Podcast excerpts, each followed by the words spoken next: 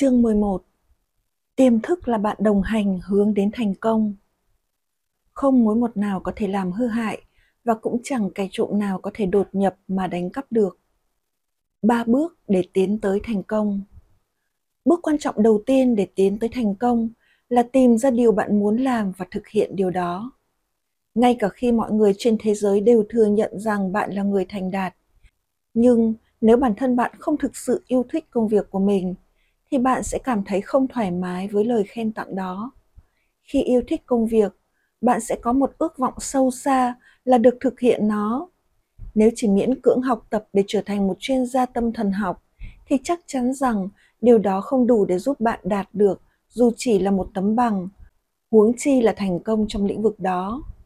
Muốn thành công, bạn còn phải chuyên tâm theo đuổi lĩnh vực này, thường xuyên tham dự các hội thảo và không ngừng nghiên cứu về tâm thức cũng như hoạt động của nó. Bạn sẽ phải tham gia những buổi thực tập lâm sàng và dán mắt vào những tập san khoa học mới nhất. Nói cách khác, bạn sẽ phải thường xuyên làm việc để luôn cập nhật những phương pháp tiên tiến nhất có thể xoa dịu nỗi đau khổ ở con người, vì khi ấy bạn đã thực sự quan tâm đến lợi ích của các bệnh nhân của mình. Nhưng sẽ thế nào nếu khi đọc những dòng này bạn lại nghĩ mình thậm chí không thể tiến hành được bước đầu tiên vì mình không biết mình thực sự muốn làm gì cả. Làm thế nào mình có thể xác định được mình yêu thích lĩnh vực nào mà cố gắng thực hiện nó chứ? Đừng lo lắng. Nếu bạn rơi vào trường hợp này, hãy cầu xin một sự định hướng bằng cách nhủ rằng, trí huệ vô lượng của tiềm thức trong tôi sẽ tiết lộ cho tôi biết vị thế đích thực của tôi trong cuộc đời này. Hãy lặp đi lặp lại lời cầu nguyện trên một cách thầm lặng cương quyết và tha thiết với tiềm thức của chính bạn. Khi bạn kiên trì với lòng tin vững vàng và quyết tâm cao độ, thì kết quả sẽ đến với bạn thông qua một mách bảo, linh cảm hay một khuynh hướng trong một phương diện nào đó. Nó sẽ đến với bạn một cách rõ ràng và thật nhẹ nhàng, như một sự thức tỉnh nội tâm thinh lặng. Bước thứ hai để hướng đến thành công là chuyên môn hóa ở một lĩnh vực nào đó và phấn đấu trở nên xuất sắc, nổi bật trong chính lĩnh vực đó ví dụ, khi một sinh viên quyết định theo đuổi ngành hóa học, anh ta chỉ tập trung vào một trong nhiều chuyên ngành thuộc lĩnh vực này và dành tất cả thời gian, tâm trí cho chuyên môn mà mình đã chọn. Niềm đam mê sẽ giúp anh hiểu biết tất cả những tri thức liên quan đến lĩnh vực của mình và nếu thật sự có khả năng, anh ta sẽ am tường chuyên môn của mình hơn bất kỳ ai khác. Khi ấy, người thanh niên này sẽ trở nên quan tâm thiết tha đến công việc của mình và khao khát vận dụng nó để phục vụ xã hội. Ai là người xuất chúng nhất trong các ngươi? Hãy để cho họ trở thành người phục vụ các ngươi. Quan điểm tinh thần này có một sự tương phản rất lớn đối với quan điểm của những kẻ chỉ biết chăm chăm kiếm tiền hoặc thậm chí chỉ muốn kiếm đủ sống. Chăm chăm kiếm tiền để lo riêng cho bản thân mình hoặc kiếm đủ sống chắc chắn không phải là thành công đích thực. Động cơ của con người cần phải vĩ đại hơn, cao quý hơn và bao dung hơn họ còn phải đóng góp cho xã hội và làm những việc hữu ích mà không nghĩ đến chuyện được đáp đền. Bước thứ ba là bước quan trọng nhất. Bạn phải chắc chắn rằng điều bạn muốn thực hiện không chỉ góp phần vào thành công của riêng bạn, mà phải gắn liền với những lợi ích chung khác. Khát vọng của bạn không được vị kỷ, mà phải hữu ích với xã hội. Phải mở ra một hướng đi cho một chu trình hoàn thiện và ý nghĩa.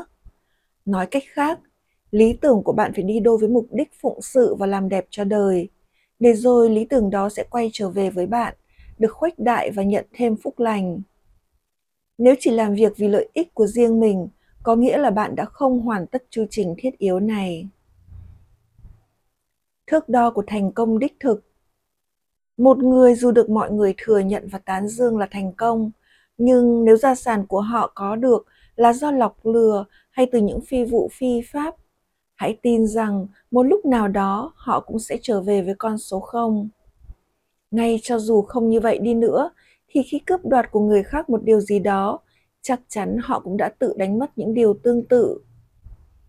Những nhận thức thiếu sót và hạn hẹp của chúng ta sẽ biểu thị qua hành vi của mình bằng nhiều cách thức khác nhau.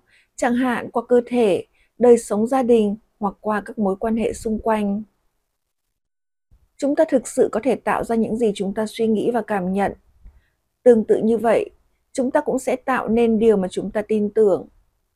Người vơ vét được cả một sản nghiệp đồ sộ bằng sự gian lận không phải là người thành công đích thực, bởi thành công cần phải gắn liền với cảm giác thanh thản trong tâm hồn. Tiền của tích trữ có ích gì nếu như hàng đêm anh ta không thể ngủ ngon, bị bệnh tật dày vò hoặc mang nặng mặc cảm tội lỗi? Tôi từng gặp một tên tội phạm chuyên nghiệp ở London và ông ta đã kể cho tôi nghe về vài phi vụ mánh mung mà mình đã thực hiện. Ông ta đã tích lũy được một tài sản cách xù đủ để ông ta sống xa hoa cả phần đời còn lại trong một ngôi nhà ngoại ô ở London và một căn nhà ông thường lui tới để nghỉ mát ở Pháp. Ông ta sống xa hoa, đúng, nhưng không an nhàn và thanh thản. Ông ta luôn nơm nớp lo sợ một ngày nào đó mình sẽ bị cảnh sát tóm cổ. Ông ta có những biểu hiện rối loạn tâm thần mà chắc chắn là do nỗi khiếp sợ và mặc cảm tội lỗi hằn sâu trong ông tạo ra. Ông ta biết mình đã làm sai và chính cảm giác tội lỗi này đã hút mọi thứ rắc rối khác về phía ông. Về sau này, tôi biết tin ông ta đã đến cảnh sát tự thú và nhận án tù. Sau khi mãn hạn tù, ông đã tìm đến các chuyên gia tư vấn tâm lý và sau cùng cũng đã thay đổi được tình trạng của mình. Ông tìm được công việc mình yêu thích, ông đi làm trở lại và thật sự đã trở thành một công dân lương thiện, tôn trọng luật pháp. Quãng đời còn lại, ông đã sống rất yên ổn và hạnh phúc. Người thành công là người thật sự yêu thích công việc của mình và có cơ hội thể hiện trọn vẹn bản thân trong cuộc sống. Thực tế, sự thành công gắn với một lý tưởng cao đẹp hơn là việc chỉ chăm chăm lo tích cóp của cải. Người thành công là người thấu hiểu sâu sắc về tâm lý và tinh thần. Nhiều nhà lãnh đạo doanh nghiệp lớn hiện nay thành công là nhờ họ biết vận dụng tiềm thức một cách đúng đắn. Họ đã rèn luyện được khả năng dự đoán về một dự án sắp diễn ra cứ như thể nó đã hoàn tất. Nhờ nhìn thấy và cảm nhận được kết quả của những mong mỏi của chính mình, tiềm thức của họ đã hiện thực hóa chúng. Nếu hình dung mục tiêu của mình một cách thiết tha, bạn sẽ có được những thứ cần thiết bằng những cách mà bạn chẳng thể ngờ tới. Tất cả đều nhờ sức tác động diệu kỳ từ tiềm thức của chính bạn. Khi nói đến ba bước để đạt được thành công, đừng bao giờ quên uy lực căn bản của sức mạnh sáng tạo của tiềm thức bên trong bạn. Đây là nguồn năng lượng hậu thuẫn cho ba bước này trong bất kỳ kế hoạch thành công nào. Tư tưởng của bạn rất sáng tạo và nó hòa hợp với cảm xúc để tạo nên niềm tin trong tâm hồn bạn. Khi có được niềm tin thì mọi điều đều có thể. Một khi nhận thức được mình đang sở hữu một nguồn sức mạnh nội tại to lớn, đủ sức thực hiện tất cả nguyện vọng của bạn, bạn sẽ có được niềm tin và cảm giác an bình. Dù hoạt động trong lĩnh vực nào, bạn cũng nên tìm hiểu về những quy luật của tiềm thức. Khi đã biết cách vận dụng uy lực của tâm thức và có thể thể hiện mình một cách trọn vẹn cũng như sử dụng năng lực của mình vì người khác thì bạn sẽ vững vàng bước đi trên con đường hướng đến thành công đích thực. Biến ước mơ thành hiện thực. Tại Hollywood, tôi đã gặp một nam diễn viên tên tuổi rất quen thuộc với người hâm mộ điện ảnh và phim truyền hình. Anh cho tôi biết anh đã lớn lên ở một trang trại nhỏ thuộc miền Trung Tây nước Mỹ. Khi ấy, gia đình anh làm việc quần quật nhưng cũng chỉ kiếm được vừa đủ sống. Phương tiện giải trí duy nhất của anh khi đó là chiếc TV đen trắng cũ kỹ, chỉ bắt được hai kênh truyền hình. Dù cuộc sống còn nhiều khó khăn, nhưng ngay từ thuở ấy, anh đã ấp ủ ước mơ trở thành một diễn viên nổi tiếng. Ước mơ ấy ngày càng lớn dần trong tâm trí anh. Anh nói, lúc nào cũng vậy, khi đang làm việc trên đồng hay khi lùa đàn bò về chuồng, tôi đều hình dung thấy tên mình được viết thật lớn trước cửa một dạp hát nổi tiếng. Tôi hình dung rõ ràng từng chi tiết, từ đám đông người hâm mộ hò reo tên tôi đến các nhà báo ầm ĩ tranh nhau được trò chuyện với tôi. Tôi đã không ngừng tưởng tượng đến điều tuyệt vời đó suốt nhiều năm trời. Sau cùng một ngày kia, tôi quyết định rời khỏi quê nhà. Tôi đến Los Angeles, bắt đầu từ việc nhận các vai diễn nhỏ trong vài bộ phim và chương trình truyền hình. Chẳng bao lâu sau, tôi nhận được vai chính đầu tiên của mình. Vào buổi công chiếu đầu tiên, tôi lái xe đến nhà hát và thật sự choáng ngợp. Trên kia là tên tôi, gắn trên những bảng đèn sáng rực. Kia là đám đông khán giả và các phóng viên báo chí. Tất cả những cảnh ấy y hệt như những gì tôi đã tưởng tượng khi còn nhỏ. Hơn ai hết, tôi hiểu rằng sức mạnh của trí tưởng tượng được duy trì liên tục có thể mang lại thành công như thế nào. Ước mơ trở thành dược sĩ Vài năm trước đây, tôi được dịp quen biết với một dược sĩ trẻ tên Marie. Khi ấy, cô làm việc ở nhóm phát thuốc theo toa ở một nhà thuốc lớn. Một ngày nọ, trong lúc cô ấy lấy thuốc cho tôi, chúng tôi đã trò chuyện với nhau và nhân đó tôi hỏi cô có yêu thích công việc của mình không? Cô nói, ồ cũng thú vị lắm, tôi sống rất ổn với lương và hoa hồng mình kiếm được. Ngoài ra, công ty tôi còn có một chương trình chia sẻ lợi nhuận rất tốt. Nếu may mắn, có thể tôi sẽ được về hưu sớm để hưởng thụ cuộc sống. Tôi lặng im trong chốc lát rồi hỏi tiếp. Đây có phải là những gì cô từng nghĩ đến khi còn nhỏ không? Phải chăng hồi nhỏ cô hay nghĩ đến chuyện mình sẽ trở thành một dược sĩ? Nét mặt cô chợt trở nên tư lự. Ồ không, tôi nghĩ là không. Hồi nhỏ tôi đã luôn mơ đến một hiệu thuốc của riêng mình. Tôi hình dung cảnh mỗi khi tôi xuống phố, mọi người đều chào hỏi và gọi tên tôi, còn tôi thì biết tên của tất cả mọi người vì tôi là dược sĩ của họ mà. Có lẽ ông cho rằng mơ mộng như vậy là kỳ quặc, nhưng tôi thậm chí đã mơ đến việc các ông bố bà mẹ gọi cho tôi giữa đêm khuya khi con cái họ bị bệnh. Khi ấy tôi sẽ khoác vội áo lên bộ đồ ngủ đang mặc và chạy đến cười hiệu để lấy thuốc cho họ. Tất cả những hình dung ấy không giống lắm với công việc tôi đang làm là cứ đứng sau quầy trong giờ hành chính và luôn tay lấy thuốc cho bệnh nhân, đúng không? Tôi trả lời, dĩ nhiên là không giống rồi. Nhưng tại sao khi trưởng thành, cô không tiếp tục theo đuổi ước mơ của mình? Chẳng phải như vậy cô sẽ hạnh phúc và làm việc hiệu quả hơn ư? Hãy nhìn xa hơn nữa, thoát ra khỏi cái chỗ nhỏ bé chật hẹp này đi và hãy bắt tay mở một hiệu thuốc của chính mình. Cô lắc đầu, làm sao tôi có thể làm được chứ? Mở một hiệu thuốc cần nhiều tiền lắm đấy, mà tôi thì không có đủ. Hiện giờ, thu nhập của tôi chỉ đủ để xoay sở trong từng tháng thôi. Tôi quyết định chia sẻ với cô một sự thật kỳ diệu. Tôi nói rằng, bất cứ điều gì chúng ta cho là thật thì chúng ta đều có thể hiện thực hóa chúng. Tôi còn nói đôi điều về sức mạnh của tiềm thức. Ngay sau đó, cô đã hiểu ra rằng nếu cô thật sự ấp ủ một ý niệm thật rõ ràng và cụ thể trong tiềm thức, thì chính sức mạnh diệu kỳ của tiềm thức sẽ tìm cách hiện thực hóa ý niệm cô hằng nuôi dưỡng. Sau cuộc trò chuyện với tôi, cô ấy bắt đầu hình dung lại hình ảnh cô đang ở trong hiệu thuốc của mình. Cô tưởng tượng mình đang sắp xếp chai lọ, viết đơn thuốc và thăm hỏi bệnh nhân. Cô cũng tưởng tượng đến cả một số dư lớn trong tài khoản ngân hàng. Cô cứ âm thầm làm việc trong cái hiệu thuốc tưởng tượng đó. Như một diễn viên tài ba, cô sống cùng vai diễn của mình. Hành động như tôi là và tôi sẽ là. Cô toàn tâm toàn ý nhập vai, sống, đi lại và làm việc với giả định trong đầu rằng cô đã sở hữu một hiệu thuốc của riêng mình. Vài năm sau, tôi nhận được thư của Marie.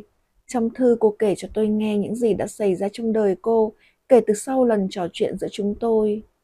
Chuỗi cửa hàng nơi cô làm việc đã bị phá sản vì bị một cửa hàng lớn hơn ở một khu phố buôn bán lớn mới mọc lên cạnh tranh. Khi đó, cô chuyển sang làm đại lý lưu động cho một công ty dược phẩm lớn, phụ trách một khu vực gồm vài tiểu bang. Một ngày kia, do yêu cầu công việc, cô đã đến một thị trấn nhỏ ở diệt tây khu vực mình phụ trách.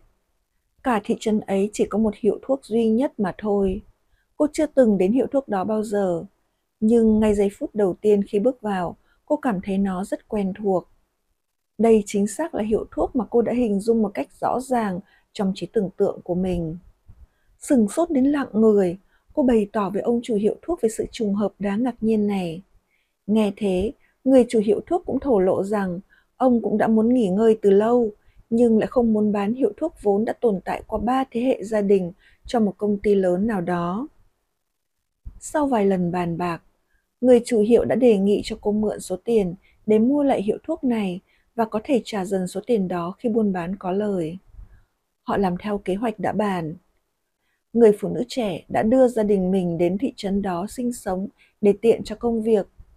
Và chẳng bao lâu sau, cô đã có thể kiếm đủ tiền để mua lại một căn nhà cũ rộng rãi cách hiệu thuốc một quãng ngắn. Giờ đây, khi bước đi thong thả đến chỗ làm vào mỗi sáng, cô đã được nghe mọi người chào hỏi và gọi tên mình. Họ biết cô vì cô là dược sĩ của họ. vận dụng tiềm thức trong công việc vài năm trước đây tôi có một buổi nói chuyện với một nhóm các nhà quản trị kinh doanh về sức mạnh của trí tưởng tượng và tiềm thức trong bài nói chuyện của mình tôi đã kể lại câu chuyện về đại thi hào người đức Goethe đã vận dụng trí tưởng tượng khôn ngoan như thế nào khi đương đầu với những khó khăn và trắc trở. Theo các nhà nghiên cứu tiểu sử của Goethe, ông có thói quen đắm mình nhiều giờ liền trong những cuộc đối thoại thinh lặng tưởng tượng. Ông thường hình dung một trong những người bạn của mình đang ngồi đối diện và người bạn đó của ông sẽ trả lời mọi câu hỏi của ông một cách thích đáng. Nghĩa là nếu băn khoăn về bất kỳ vấn đề gì trong cuộc sống, ông lại hình dung ra người bạn của mình đang ngồi đối diện, cho ông những lời khuyên giải đúng đắn và hợp lý bằng chính những cử chỉ và chất giọng trầm bổng thường ngày của người đó. Ông đã hình dung trong tâm trí mình toàn bộ khung cảnh tưởng tượng đó một cách thực tế và sống động hết mức có thể. Một trong những người tham dự buổi nói chuyện của tôi hôm đó là một nhà môi giới chứng khoán. Cô đã bắt đầu vận dụng ngay kỹ thuật này của Gertz. Cô thực hiện những cuộc trò chuyện tưởng tượng với một nhà đầu tư là triệu phú, vốn biết cô từ trước và từng tán thưởng sự khôn ngoan cũng như những suy xét đúng đắn của cô khi cô cố vấn cho các thương vụ chứng khoán. Cô đã dàn dựng cuộc nói chuyện tưởng tượng này cho đến khi xác lập nó thành một dạng niềm tin trong tâm thức. Cuộc trò chuyện nội tâm và tưởng tượng có kiểm soát này dĩ nhiên khớp với mục tiêu của cô, đó là thực hiện được những cuộc đầu tư khôn khéo cho khách hàng. Mục đích chính yếu của cô trong cuộc đời là tư vấn hữu hiệu để khách hàng kiếm được tiền và phát đạt về tài chính. Cô vẫn đang vận dụng tiềm thức vào công việc của mình và cô đã thành công xuất sắc trong lĩnh vực đó. Làm thế nào để thành công trong mua bán? Trong mua bán, hãy nhớ rằng ý thức của bạn là công tắc khởi động, còn tiềm thức chính là động cơ. Trước tiên, bạn phải khởi động động cơ để giúp nó hoạt động và ý thức sẽ đánh động sức mạnh của tiềm thức trong bạn bước đầu tiên trong việc truyền tải một nguyện vọng ý niệm hoặc hình ảnh rõ ràng đến tiềm thức là thả lỏng tập trung tinh thần và thinh lặng trạng thái thinh lặng buông lỏng và thư thái tâm hồn này giúp trí óc tiếp nhận các ý tưởng mới mà không bị các vấn đề bên ngoài hay những ý niệm lầm lạc quấy nhiễu.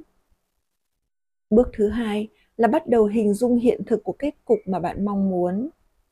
Chẳng hạn, khi bạn ước ao mua một ngôi nhà, hãy nhủ thầm những điều sau trong tâm thái buông lỏng. Trí huệ vô lượng của tiềm thức trong tôi thông hiểu tất cả. Nó đang phát lộ với tôi ngôi nhà lý tưởng, có thể đáp ứng tất cả những yêu cầu của tôi và rằng tôi có thể mua nó. Giờ đây tôi đang truyền đạt mong muốn này đến tiềm thức của mình.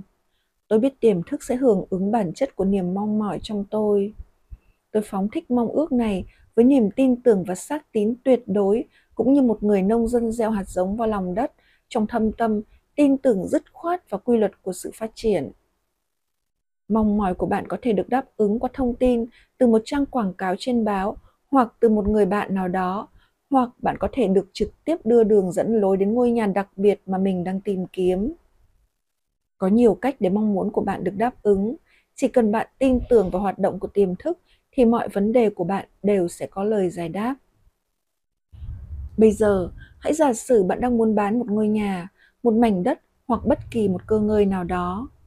Trong trường hợp này, bạn cũng áp dụng cách thức tương tự là kỳ vọng vào trí huệ vô lượng của tiềm thức bởi nó sẽ đưa ra lời chỉ dẫn đúng đắn cho bạn. Ngay cả chính bản thân tôi, khi bán ngôi nhà của mình ở Los Angeles, cũng đã dùng kỹ thuật mà nhiều nhà môi giới bất động sản hiện đang sử dụng. Và nó đã mang lại những kết quả ấn tượng và nhanh chóng.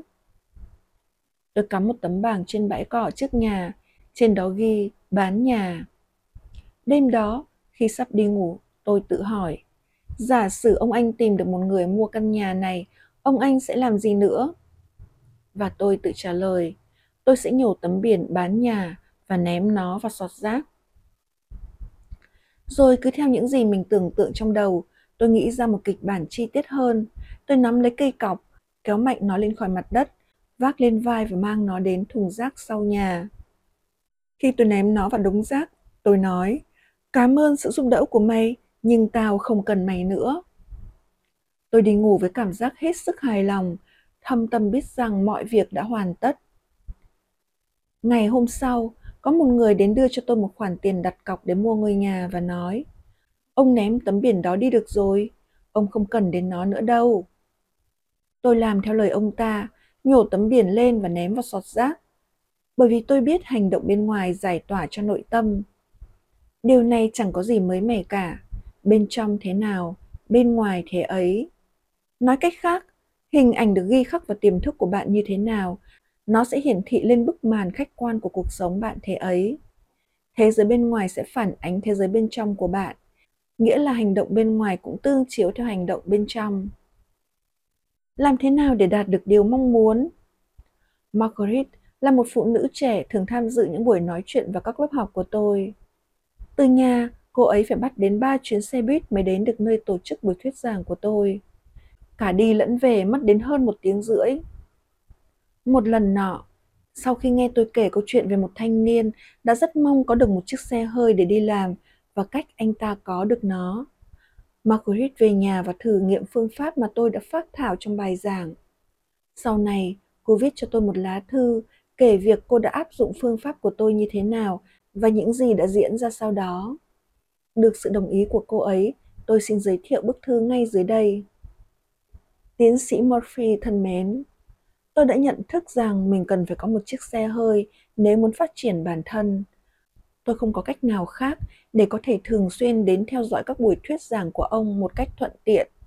Và rồi tôi đã quyết định rằng tôi phải phấn đấu để có được một chiếc xe. Hơn nữa, đã phấn đấu thì tôi nên cố gắng để có được một chiếc xe tôi hằng mơ ước, đó là một chiếc Cadillac. Thế là, chỉ bằng trí tưởng tượng, tôi đã thực hiện tất cả những gì cần làm, cứ như là tôi đã thực sự đi mua và điều khiển một chiếc xe hơi vậy. Tôi đã hình dung rõ ràng rằng chính mình đi vào phòng trưng bày và chạy thử kiểu xe mà tôi yêu thích. Tôi đã liên tục quả quyết rằng chiếc Cadillac ấy là của tôi. Tôi đã ấp ủ bức tranh tưởng tượng việc tôi bước vào xe hơi, cầm lái, cảm nhận lớp nệm ghế và cả những chi tiết khác nữa liên tục trong hai tuần. Kết quả là tuần rồi tôi đã thực sự lái một chiếc Cadillac đến nghe ông thuyết giảng. Bác tôi ở Inglewood đã tặng cho tôi chiếc Cadillac nhân dịp sinh nhật của tôi.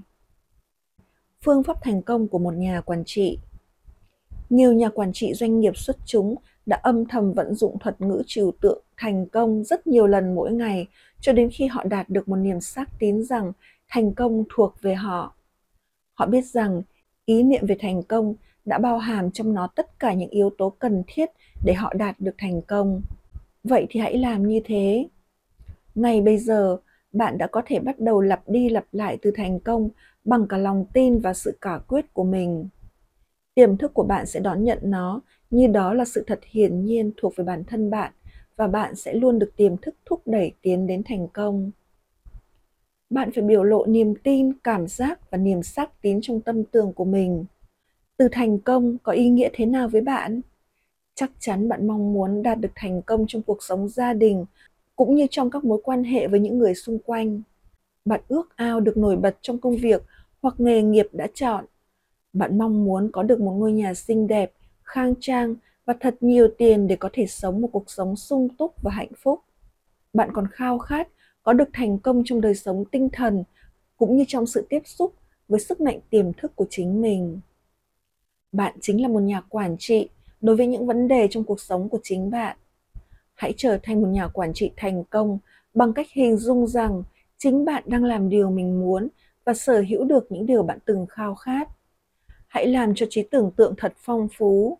Hãy hòa nhập tâm tưởng vào thực tại do trạng thái thành công tạo ra. Hãy biến điều đó thành một thói quen của bạn. Hàng đêm, hãy đi vào giấc ngủ cùng với cảm giác thành công và hài lòng hết mực. Và rồi cuối cùng, bạn sẽ khắc sâu được ý niệm phải thành công vào tiềm thức của mình. Hãy tin rằng bạn được sinh ra để thành công và những điều kỳ diệu sẽ đến như lời bạn cầu nguyện. Điểm lại những ý cần nhớ. Một, Thành công nghĩa là sống một cách thành công. Khi bạn có thể an bình, hạnh phúc, hoan hỉ và làm được điều bạn muốn, bạn đã thành công. 2. Hãy xác định điều bạn muốn làm và thực hiện điều đó. 3. Hãy tập trung đào sâu, phát triển ở lĩnh vực chuyên môn của bạn và cố gắng trở thành một chuyên gia am tường trong lĩnh vực đó hơn bất kỳ ai khác. 4. Người thành công không phải là người ích kỷ, người thành công phải là người có khao khát lớn lao được cống hiến cho xã hội. 5. Không có thành công đích thực nếu thiếu đi sự thanh thản trong tâm hồn. 6. Người thành công là người đạt được sự thấu hiểu sâu sắc các vấn đề tâm lý và tinh thần. 7. Nếu có thể hình dung mục tiêu của mình một cách rõ ràng, bạn sẽ có được những hỗ trợ cần thiết nhờ sức tác động thần kỳ của tiềm thức. 8. Tư tưởng và cảm xúc của bạn hợp nhất với nhau, tạo thành một niềm tin mạnh mẽ trong tâm tưởng và thông qua niềm tin ấy, mơ ước của bạn sẽ trở thành sự thật. 9. Sức tưởng tượng liên tục có thể thu hút được sức mạnh tác động thần kỳ của tiềm thức bạn. 10. Nếu bạn đang mong muốn được đề bạt trong công việc, hãy tưởng tượng người quản lý, người giám sát và cả những người thân đang chúc mừng bạn đã được đề bạt. Hãy hình dung quang cảnh ấy thật sống động và chân thực. Hãy lắng nghe từng giọng nói, nhìn những cử chỉ và cảm nhận tính xác thực của sự kiện đó. Cứ tiếp tục hình dung ra quang cảnh ấy và từ những trải nghiệm trong tâm tường đó, bạn sẽ được nếm trải thực sự niềm hân hoan ấy khi lời cầu nguyện của bạn được đáp ứng. 11. Ý niệm về thành công đã bao gồm tất cả những yếu tố của sự thành công. Hãy thường xuyên lặp đi lặp lại từ thành công bằng tất cả niềm tin và sự xác quyết. Bạn sẽ luôn được tiềm thức thúc đẩy hướng đến thành công. Một trong những lý do khiến nhiều người chỉ đơn giản là kiếm đủ sống và chẳng bao giờ có dư là bởi vì họ đã không coi trọng tiền bạc. Cái gì bạn chê trách và coi rẻ thì sẽ chấp cánh bay xa khỏi bạn.